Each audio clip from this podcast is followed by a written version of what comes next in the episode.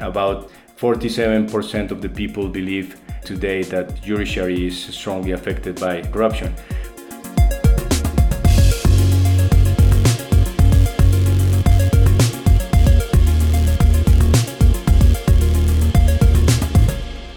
Welcome to Kickback, the global anti-corruption podcast. You just heard the voice of Andres Hernandez. He is the executive director of the Colombia chapter of Transparency International. And last December, he sat down with Matthew in Bogota to talk extensively about corruption in Colombia. Before we dive into the interview, let me just give you a quick outline of what you can expect in the next 50 minutes or so. In the first part, they talk about corruption in the judiciary, the conversation then shifts to a corruption referendum that was held in Colombia in 2018. And in my favorite part of the interview, Andres and Matthew discuss the potential pitfalls of public outcry against corruption and whether Colombia is in danger of following the same path as Brazil or Guatemala. Last but not least, Andres reflects on the last two decades of anti-corruption work in Colombia I really hope you enjoy this episode as much as I did when I listened to it for the first time. So without further ado, have fun with this episode.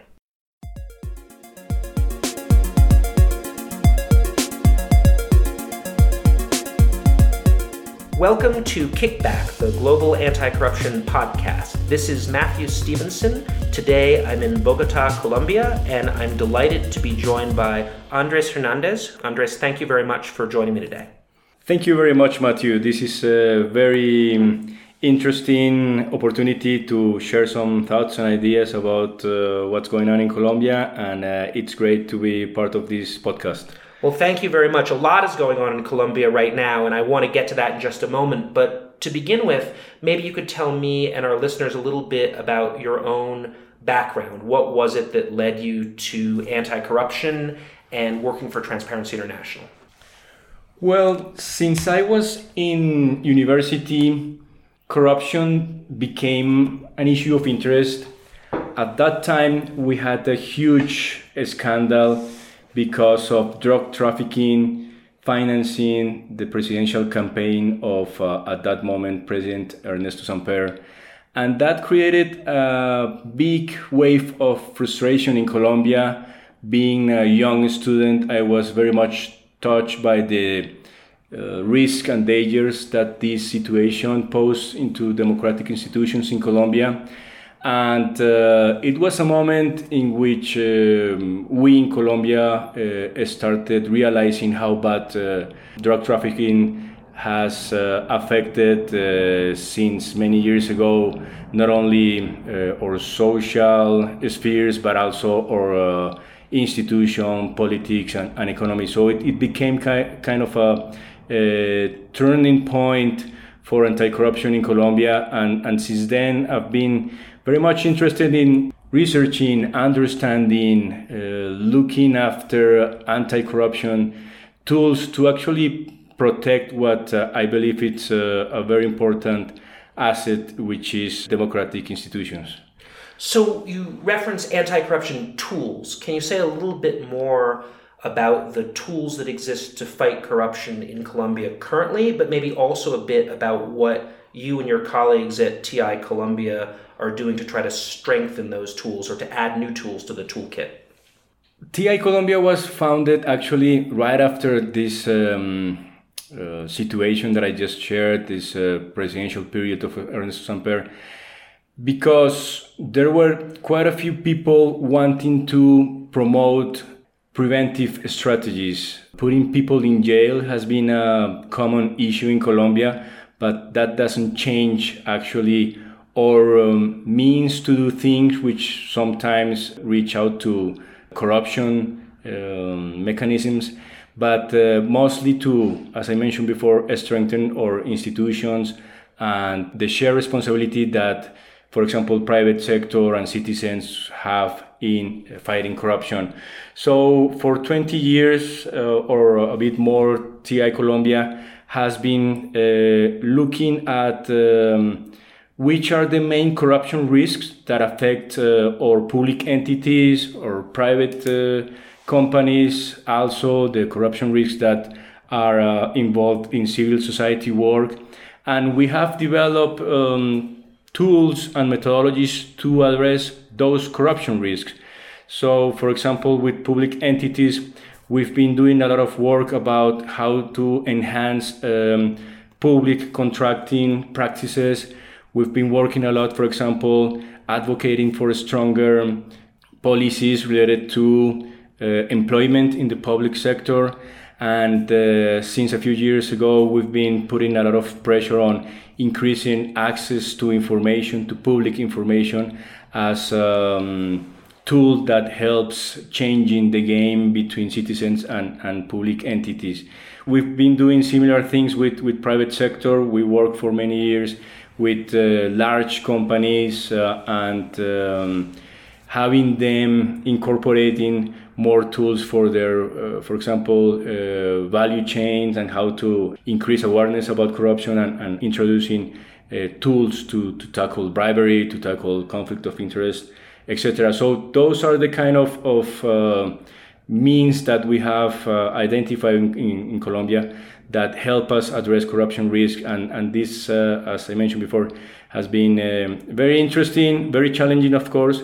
And uh, we've been trying to widen that um, uh, spectrum. For example, since many years ago, we've been also working on uh, political financing. We've been working as well recently on the, um, the judiciary, how to identify and address corruption risks, for example, in high courts and uh, that's the kind of, of job i mean we want to reach to concrete tools and concrete answers.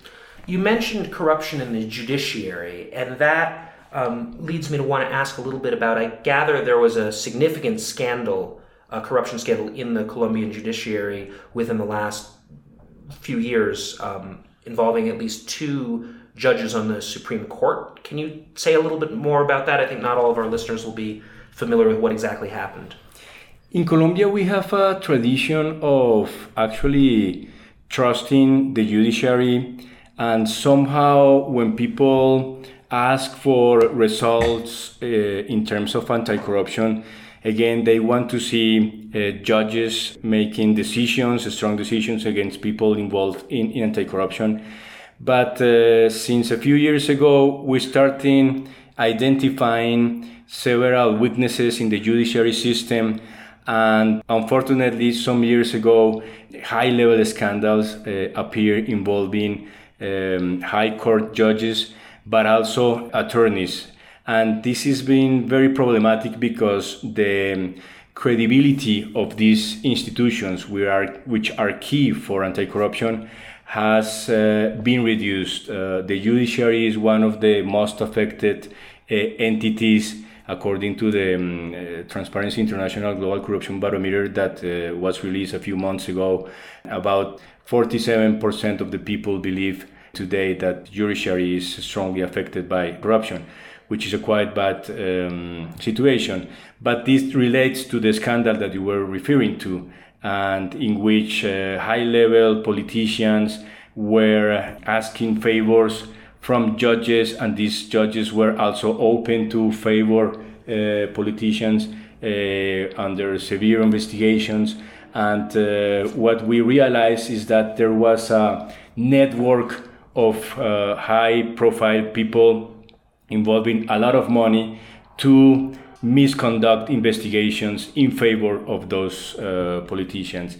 And again, that has brought a lot of uh, lack of credibility in the judiciary. We believe, uh, nonetheless, that uh, the judiciary has um, a strong role to play in anti corruption.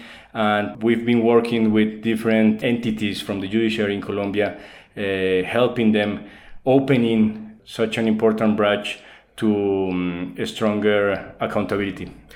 Do you think that the tools and institutions that Colombia currently has to deal with corruption in the judiciary and, as you just put it, to ensure judicial accountability are adequate, or do you think that there need there's a need for substantial reform in the way that Colombia deals with judicial accountability generally and the problem of judicial corruption more specifically? This is a very controversial issue in Colombia because most of the people, even the judiciary, believe we need a strong reform of the judiciary. But when it comes to actually moving forward that reform in Congress, very few things happen, uh, not to say that nothing happens. So there's a big room for things to be done uh, in terms of uh, strengthening, for example, the, the, the, career in the judiciary to ensure that they have uh, stronger controls over conflict of interest on the decisions and the cases that they're investigating. There's a lot of uh, need, for example, for a stronger technical capacity on the attorney's office, which uh, prevents, for example, uh, corrupt interest uh, getting some sort of influence into the investigations. And there's as well a lot, a lot of room for further accountability and access to information uh, towards citizens.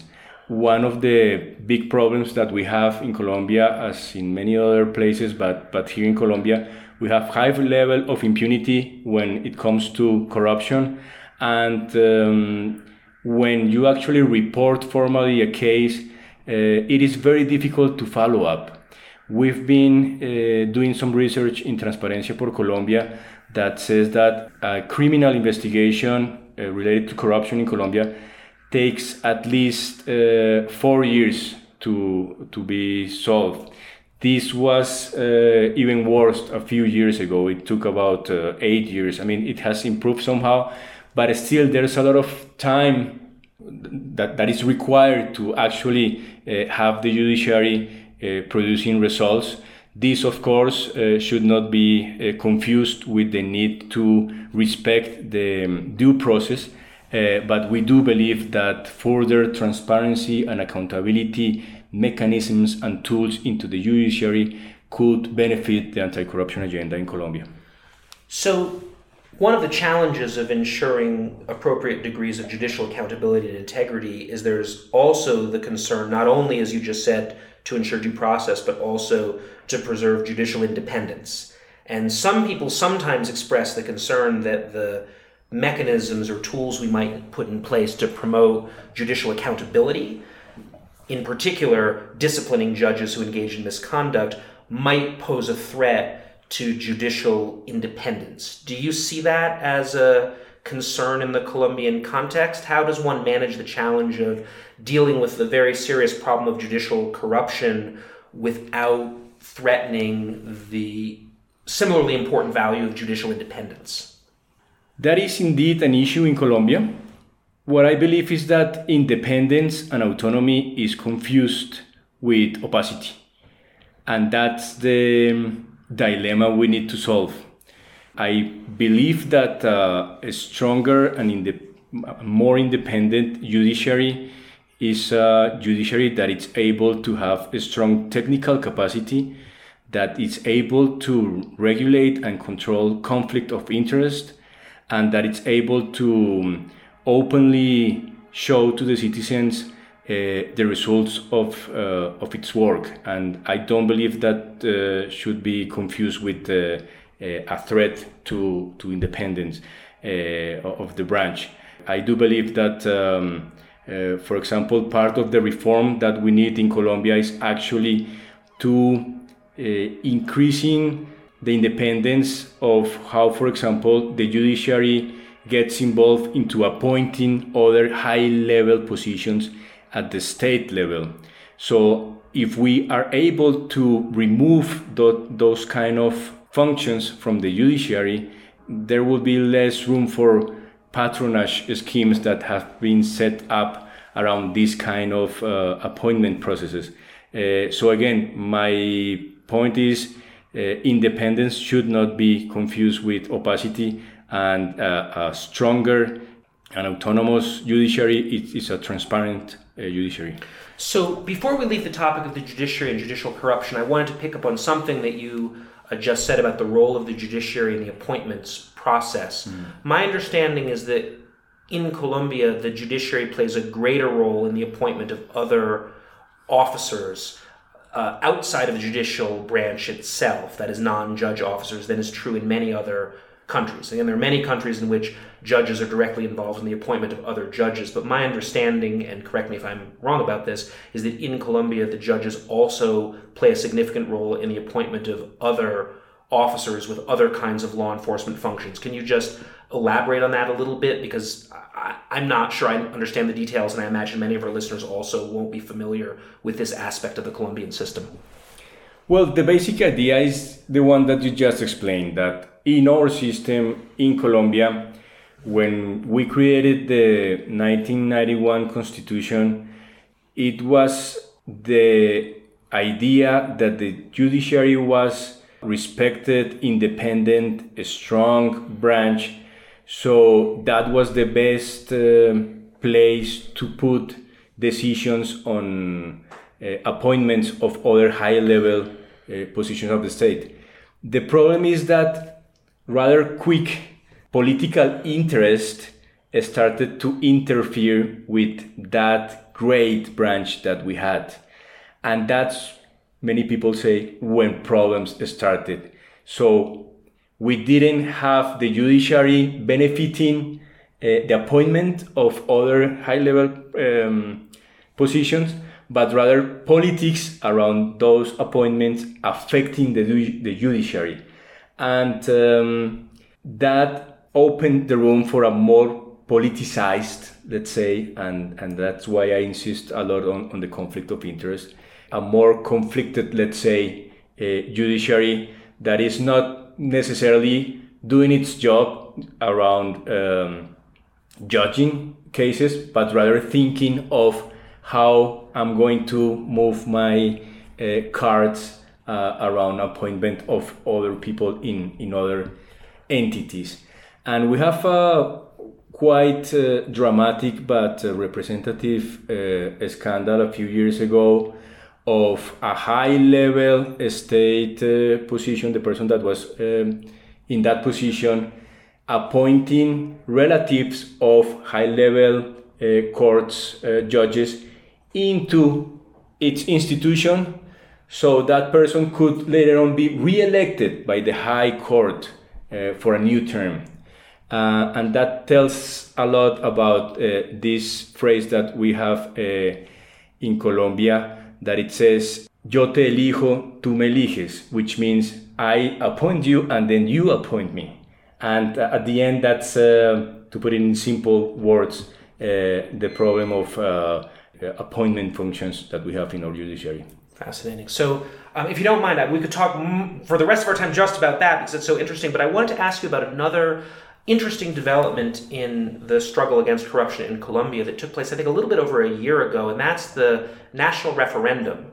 So, one of the biggest challenges, as you and many of our listeners well know, in trying to fight corruption is that very often it's difficult to get significant reform through the legislature, the parliament, or the executive branch, especially if it threatens their interests. And I gather that one thing that, that anti-corruption activists and some politicians in Colombia tried to do to get around that problem was to go directly to the people in the form of a national referendum that proposed, I think it was seven measures against corruption. And though the referendum didn't ultimately meet the very high vote threshold that was necessary to automatically become law, it did get a substantial majority of the votes cast in favor of these seven points. So can you talk a little bit about that process? I know a very little bit about it. Basically, everything I just said is everything I know about it. Can you say a little bit more about how this came to be and what your perspective as an anti corruption activist and as the executive director of one of the leading anti corruption voices in Colombia thought about this strategy, both the strategy for, for getting anti corruption reform through and maybe a little bit about the substance of the seven proposals that uh, were were the things that the citizens were voting on in the referendum.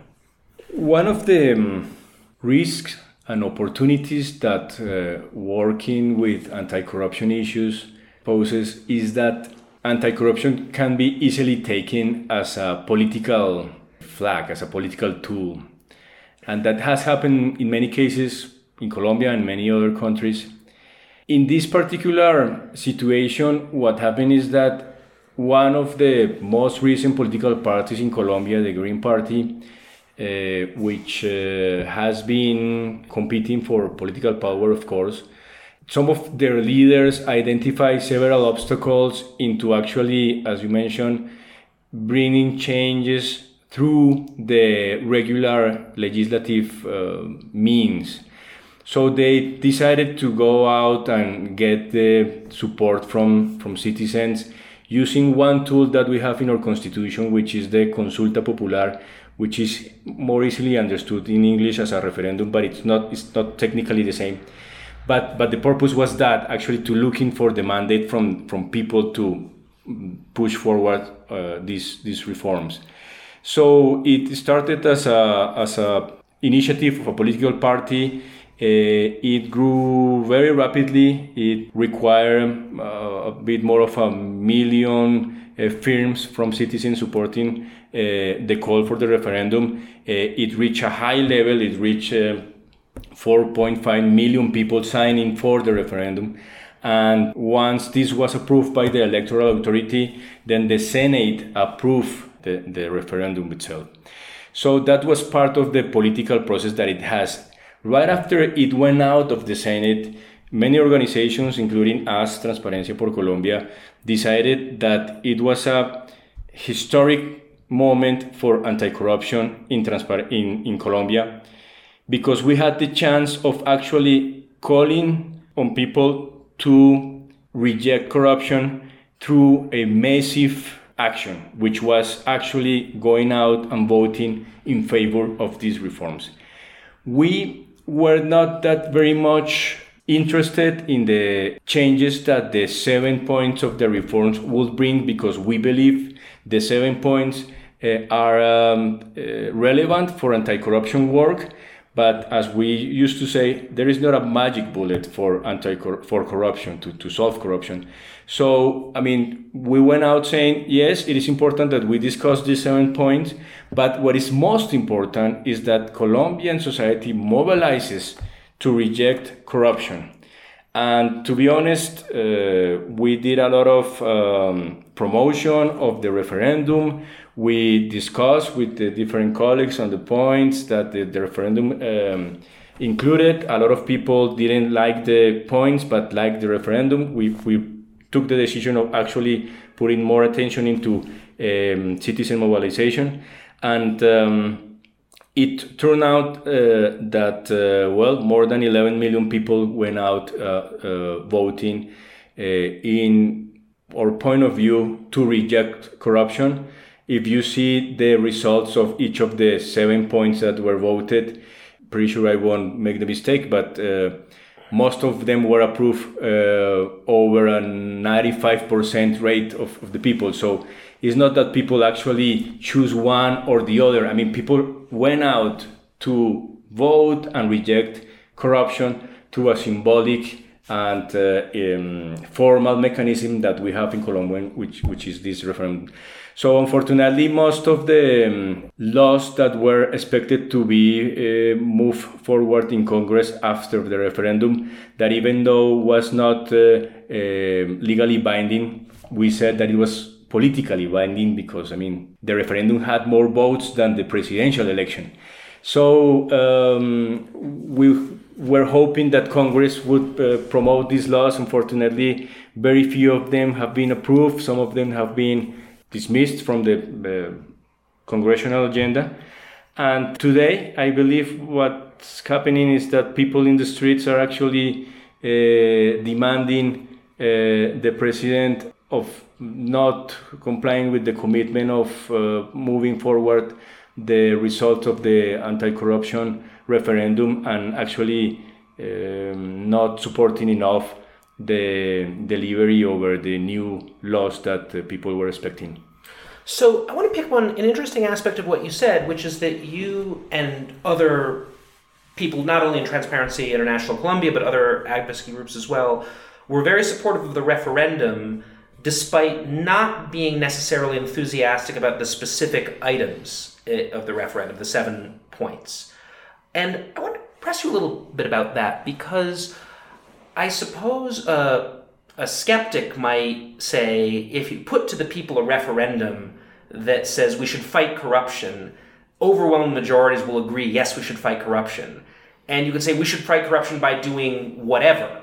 And you'll get overwhelming majorities of people agreeing with that. It's not necessarily a signal, the skeptic might continue, that people actually are strongly supportive of that particular proposal, or even that that particular proposal is a, a good idea. So, on this topic, uh, a contributor to the, the Global Anti Corruption blog, which I also uh, run, who, who wrote about this around the time it was happening, pointed out that some of the measures, things like cutting legislative salaries and imposing term limits on legislators, seemed more uh, about expressing anger at the corruption that was perceived to exist in the government, but actually, those measures, if adopted, might even make the problem worse. So, can you tell me how uh, you might disagree with that uh, analysis, and you should feel free to if you want. But but can you talk me through a little bit how you think about the strategy of putting forward and supporting a referendum where maybe you don't actually agree with all of the specific items being proposed, and maybe there's reason to question whether the citizens themselves even understand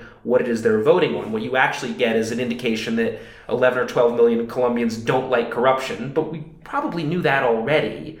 So what was the what was the value or the benefit of doing this through the? I know referendum is not the right exactly the right translation, but I'll continue to use that um, term. Can you talk a little bit about that that concern?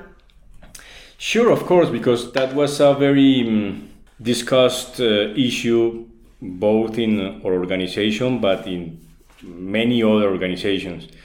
If you look at the seven points, as I mentioned before, it's not that we were extremely excited about them because they would be the mm, silver bullet to end corruption.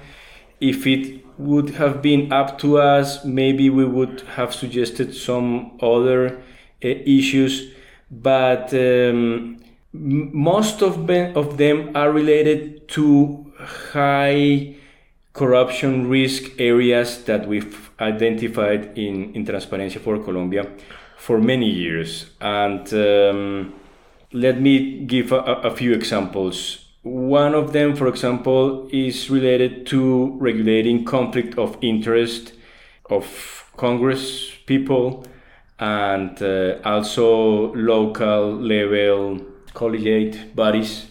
We believe this is a strong issue. In Colombia, we have a very weak conflict of interest regulation. And if you are familiar with, uh, uh, well, any Congress that is in charge of actually dealing with interest of a whole society, when that discussion is not being done on a transparent way, there is huge room for for corruption. So uh, I think on that point, for example, there's still need for improvement uh, in Colombia. We have, uh, for example, another of the proposal is related to how to improve uh, public contracting by having more clear, clear standards on uh, the terms of reference uh, for public bids uh, which is a huge problem again in Colombia because we have a lot of public contracting processes made to the characteristics of uh, the provider. This is like tailor made for the provider. So, and most of the time, these these providers are also financing uh, political campaigns. So, as uh, we leave room for a public official to decide over the terms of reference of public, of public bid, without a strong standard or what is written in that uh, in those terms of reference. I mean that that's a huge area for for corruption risk. So again uh, not not to go into the seven points but we do believe there were important issues involved there. Perhaps one of the most controversial was the one on reducing the salaries of of, of congress uh, people i think that there, there's uh, a lot of um, reasons why not uh, reading that type of measure as an anti-corruption measure and actually maybe one that could increase corruption uh, risks. But but again if you look at the others uh, i mean still there are uh, from my point of view there are there are relevant. You mentioned something that it's that, that we also identified at that moment and is how complex these issues are and how they were written in the referendum uh, was not that clear. It was not easy to understand. So a lot of messages and a lot of work had to be done in terms of uh, having people understanding what each of the points were meant. Uh, but at the end, and, and I end with this point, for me, actually knowing that 12, almost 12, 12 million people are um, willing to go out on a Sunday morning without any political party supporting or asking them to come to the to, to vote and uh, actually not expecting anything in change of their vote.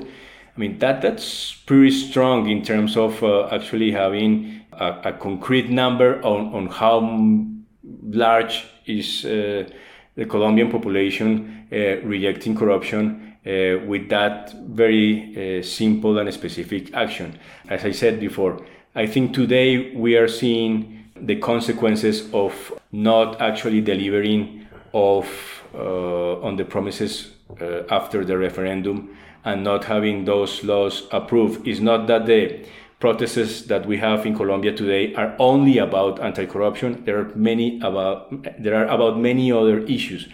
But uh, in terms of, of anti-corruption, uh, a lot of people are frustrated because uh, nothing happened after the, the referendum. So great. I want to pick up on what you just said. To clarify for our listeners, because our podcasts are published usually a few weeks after they're recorded, we're recording this on uh, uh, December 4th in Bogota, where there are massive uh, protests and strikes, both in Bogota but also throughout Colombia, that involve a great many issues. Certainly not one. No one would characterize them as anti-corruption protests specifically. There's a whole range of issues from the peace process, pensions, uh, minimum wage issues, and so forth. But as you say, it seems like there's at least some public frustration that may be feeding into the protests that, that concerns the government's failure to act on what looked like as you put it before, a, a politically binding mm. uh, mandate, even if not legally binding, to, to act on this this popular dissatisfaction with the corruption situation. And that leads very directly into the next thing that I want to ask you about, which is that looked at one way, this degree of citizen anger over corruption, desire to do something about it, is a good thing. All too often in countries where corruption is widespread, people are complacent or cynical or simply accept corruption as the way things have to be. And we see in Colombia and elsewhere real groundswell of, of citizen movements opposed to corruption. But uh, there's a concern about this based on things that have happened elsewhere in this region of the world in particular. So if you look at Brazil to your south or Guatemala to your north, we see maybe two examples of places where we had anti corruption uh, efforts that were in some ways quite successful at exposing very high level corruption in the system. And we saw a popular outpouring of anger and frustration over the lack of action against corruption in Brazil, even you know before we got all, all the convictions associated with the car wash investigation, right after the Olympics or during the Olympics and the World Cup, there were major street protests in Guatemala. People were talking about a so-called Guatemalan Spring, where people were out in the streets uh, protesting the corruption that the CICIG institution had uncovered at the highest levels of the Guatemalan government. But of course, the aftermath of these uh, anti-corruption upswells was not entirely positive from the perspective of building and strengthening uh, democratic institutions and the rule of law. In Brazil, anger over corruption helps propel President Bolsonaro into his position. And of course, he, among other, other things that he's done, has weakened in many ways Brazil's anti corruption institutions. And then in Guatemala, President Morales, who campaigns with the slogan, not corrupt, not a crook, when in office, not only are he and people close to him potentially implicated in serious corruption of their own, but he shut down CICIG, which had been in many ways responsible for exposing that corruption. So this is a very long wind up to the question, but you see where I'm going with this. In Colombia right now, do you have similar kinds of concerns that the popular frustration over corruption might create opportunities for demagogues, to maybe not put too fine a point on it, or other political leaders or movements that maybe don't have much patience with institutions or the rule of law to capitalize on that citizen frustration in ways that might not be good for the country in general or the anti corruption struggle in particular?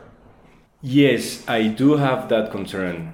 I do believe that what we are seeing in Colombia may create a scenario in which non democratic leadership could. Uh, gain more power. I don't know if so much up to become the president, but uh, it, it could uh, become a stronger political feeling that uh, in order to combat and attack corruption, we need to get rid of some key democratic institutions. One of the things that make me have that concern is that if you see a few weeks ago, we had a protest in one public university by students because it was a corruption scandal was discovered involving the authorities of this public university and uh, it actually triggered uh, students frustration and they went out to the streets and we could draw a line between what happened in that day and what is happening now that you just explained very well. If there is nothing that comes to fill that frustration, the anti corruption task may be incomplete. I do believe that it's very important that people reject corruption, go out to the street to protest uh, against corruption, but is as important that we have a strong work on strengthening institutions. Otherwise, what we will have is a huge wave of frustration that is not being empty by institutionality, but rather by populism. I don't think Colombia is as dramatic as maybe other cases in the region, but the concern is there. What I do believe we need to do now is try to increase awareness about the importance of taking care on what is public what what what's the concept of public in Colombia of, of those goods that we share as a society and that we as a society need to be more aware of and one of those goods is our public eh, and democratic institutionality and again if we have a lot of frustration but we don't fill that gap with enough sense of the need of democratic institutions, the risk of a populist taking advantage of that um, context is, is high. This is the context in which, for example, a strong leadership from democratic institutions, such as the president, such as uh, leaders in Congress, such as leaders in the judiciary, need to prove to the people that is through democratic institutions and not through populist solutions that we could tackle corruption.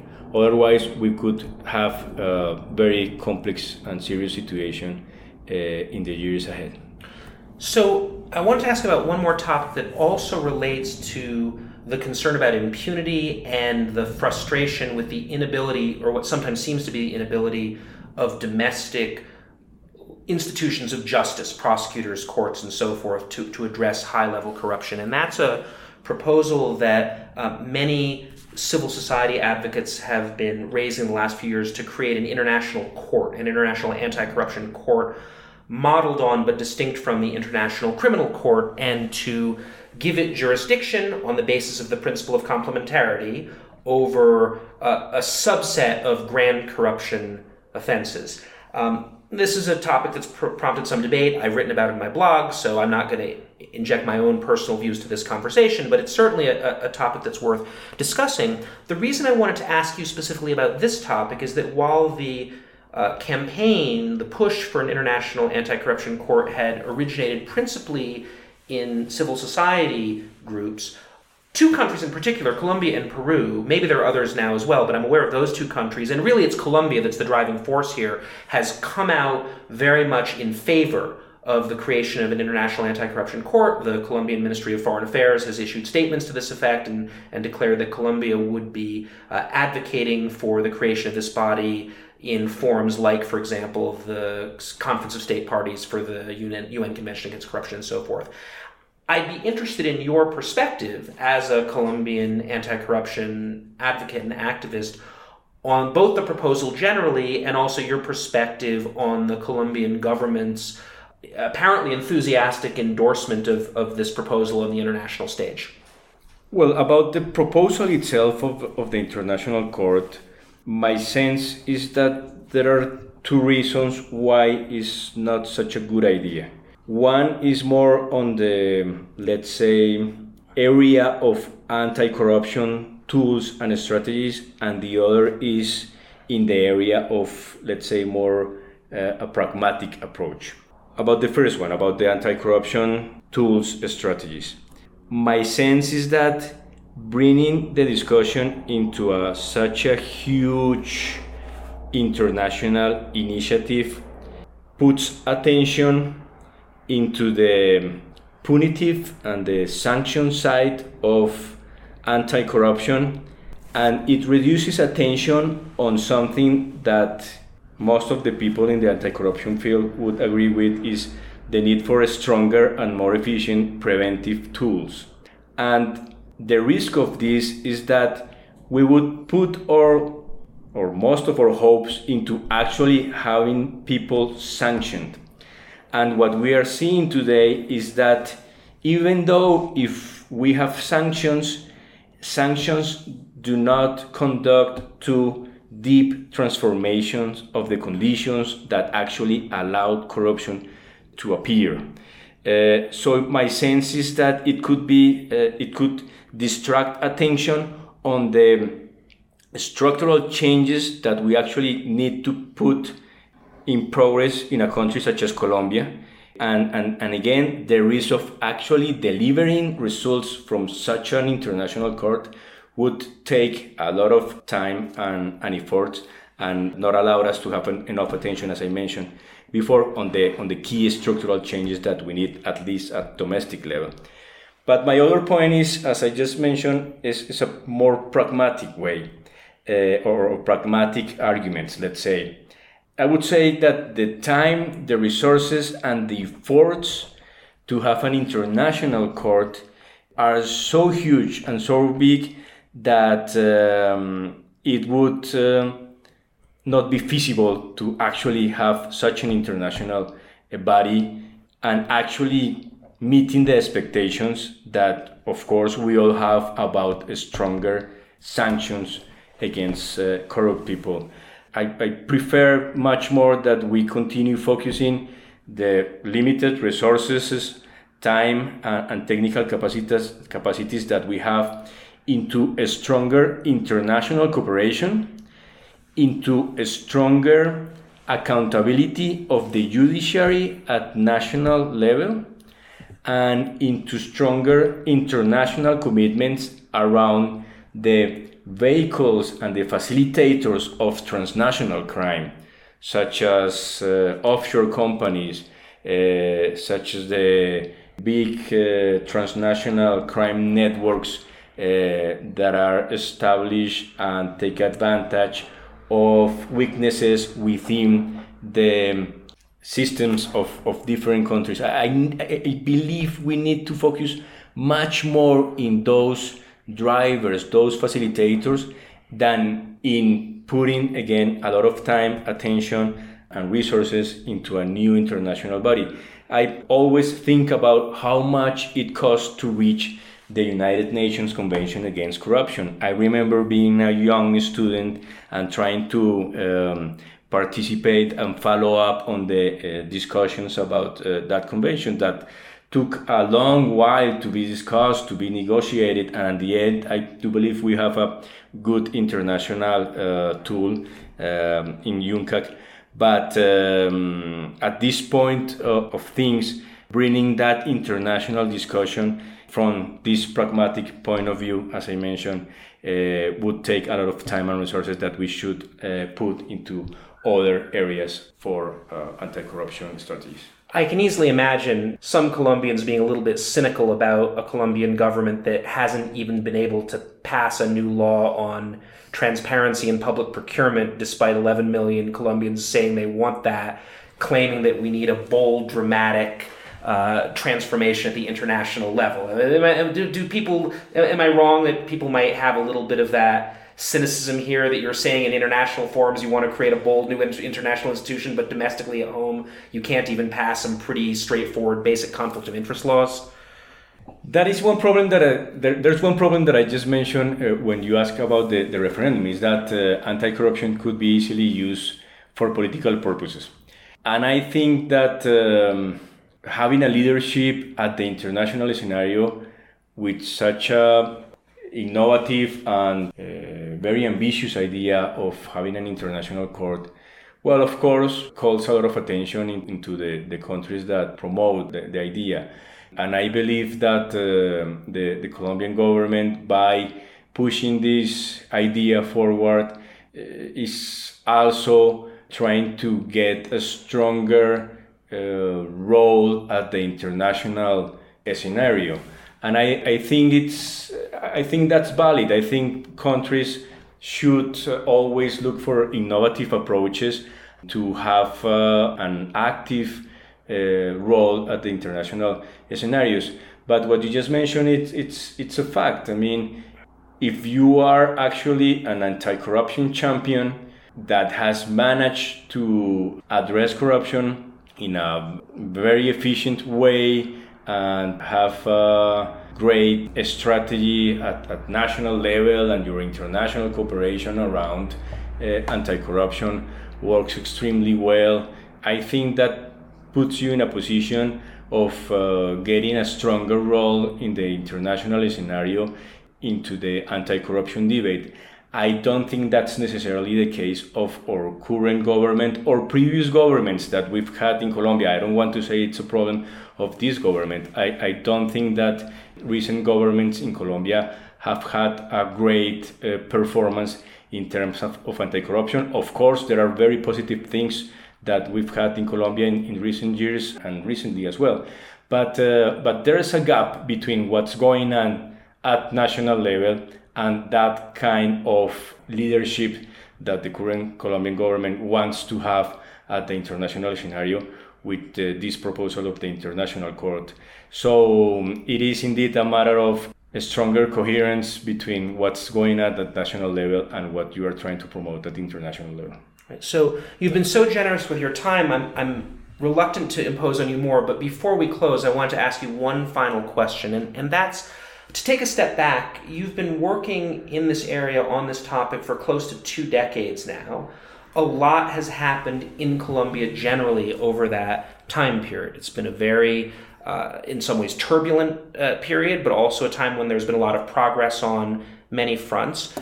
Stepping back and, and taking a long view, what are the most significant changes that you've seen, positive or negative, but but changes in the corruption situation or the fight against corruption since the time you first became involved in this movement as a university student and now from where you sit as the executive director of Transparency International Colombia?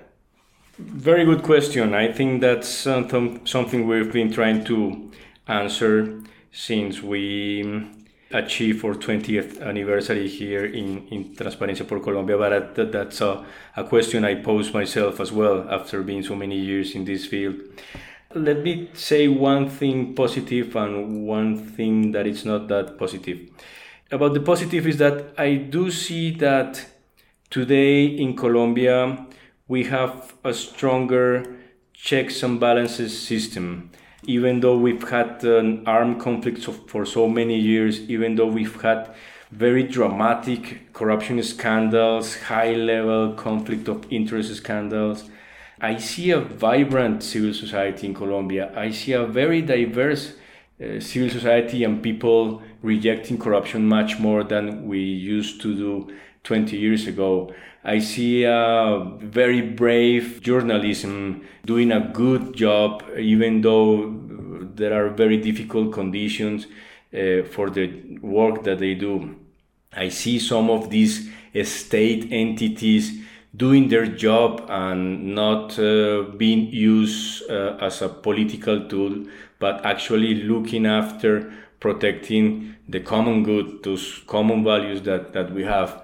And um, I, I think that part of the reason why we've been overwhelmed by so many corruption scandals in the last two, three years in Colombia and in Latin America is in part because this system of checks and, balance, and balances has improved somehow. It's not perfect, of course, but has improved somehow over the course of the last two decades. What is not that positive is that corruption has become more complex. And I like to explain this by saying the more light we put into uh, sensitive areas, the more pressure we are doing so that corrupt people move away from that light and get more uh, complexity in their operations that makes it difficult to tackle. And we see today that as a society and at state level and private sector level, those who are willing to support the anti-corruption agenda, we are not as fast and we are not as good as corrupted um, leaders or people into discovering things and into actually preventing those kind of more complex corruption schemes that that takes place. So I, I do believe we need to be more aware of uh, the complexity of the problem we are trying to address, and we need to uh, strengthen our tools to address those kind of situations. What we see in Colombia, for example, based on the research that we have in Transparencia por Colombia, is that the most affected sectors by corruption in Colombia are health, education, and infrastructure. These are the three uh, areas in which we have more public budget than in any other sector. That means that corrupt people go after the big money. But if you look at the conditions of these three sectors, you have a lot of exceptions uh, on how public contracting is, con- is being conducted. You have a very weak uh, public employment. You have very weak uh, control entities over these uh, three sectors. So again, I think today we need much more focus, stronger tools, and larger uh, uh, support uh, for the anti-corruption agenda. Hopefully, in the next decade, we'll see positive results about these challenges that we are identifying today. Thank you very much. I think that's a great note on which to end our conversation. I really appreciate you taking your time to share your insights with me and with our listeners. Uh, again, this is Matthew Stephenson. My guest today on Kickback, the Global Anti Corruption podcast, has been Andres Hernandez, the Executive Director of Transparencia por Colombia, or the Colombia chapter of Transparency International. Andres, again, thank you so much for your time. Thank you so much, Matthew, and it's been great talking to you. That's it for today. If you want more and if you really want to take a deep dive into the topics that Matthew and Andres discussed, check out the show notes of this episode. There we will provide some links for further information. But we are also interested in your opinion. What do you think, for example, about the link between corruption protests and populism? We highly appreciate your feedback on these issues. You can find us on Facebook and Twitter under at kickbackgap or just write us an email at info at icrnetwork.org. But before we end, I want to take the chance to thank our patrons for supporting us. You really, really help us moving this project forward, so thanks a lot. Kickback is made by Nils Köbis, Matthew Stephenson, Jonathan Kleinpass, and me. My name is Christopher Starke. See you next time.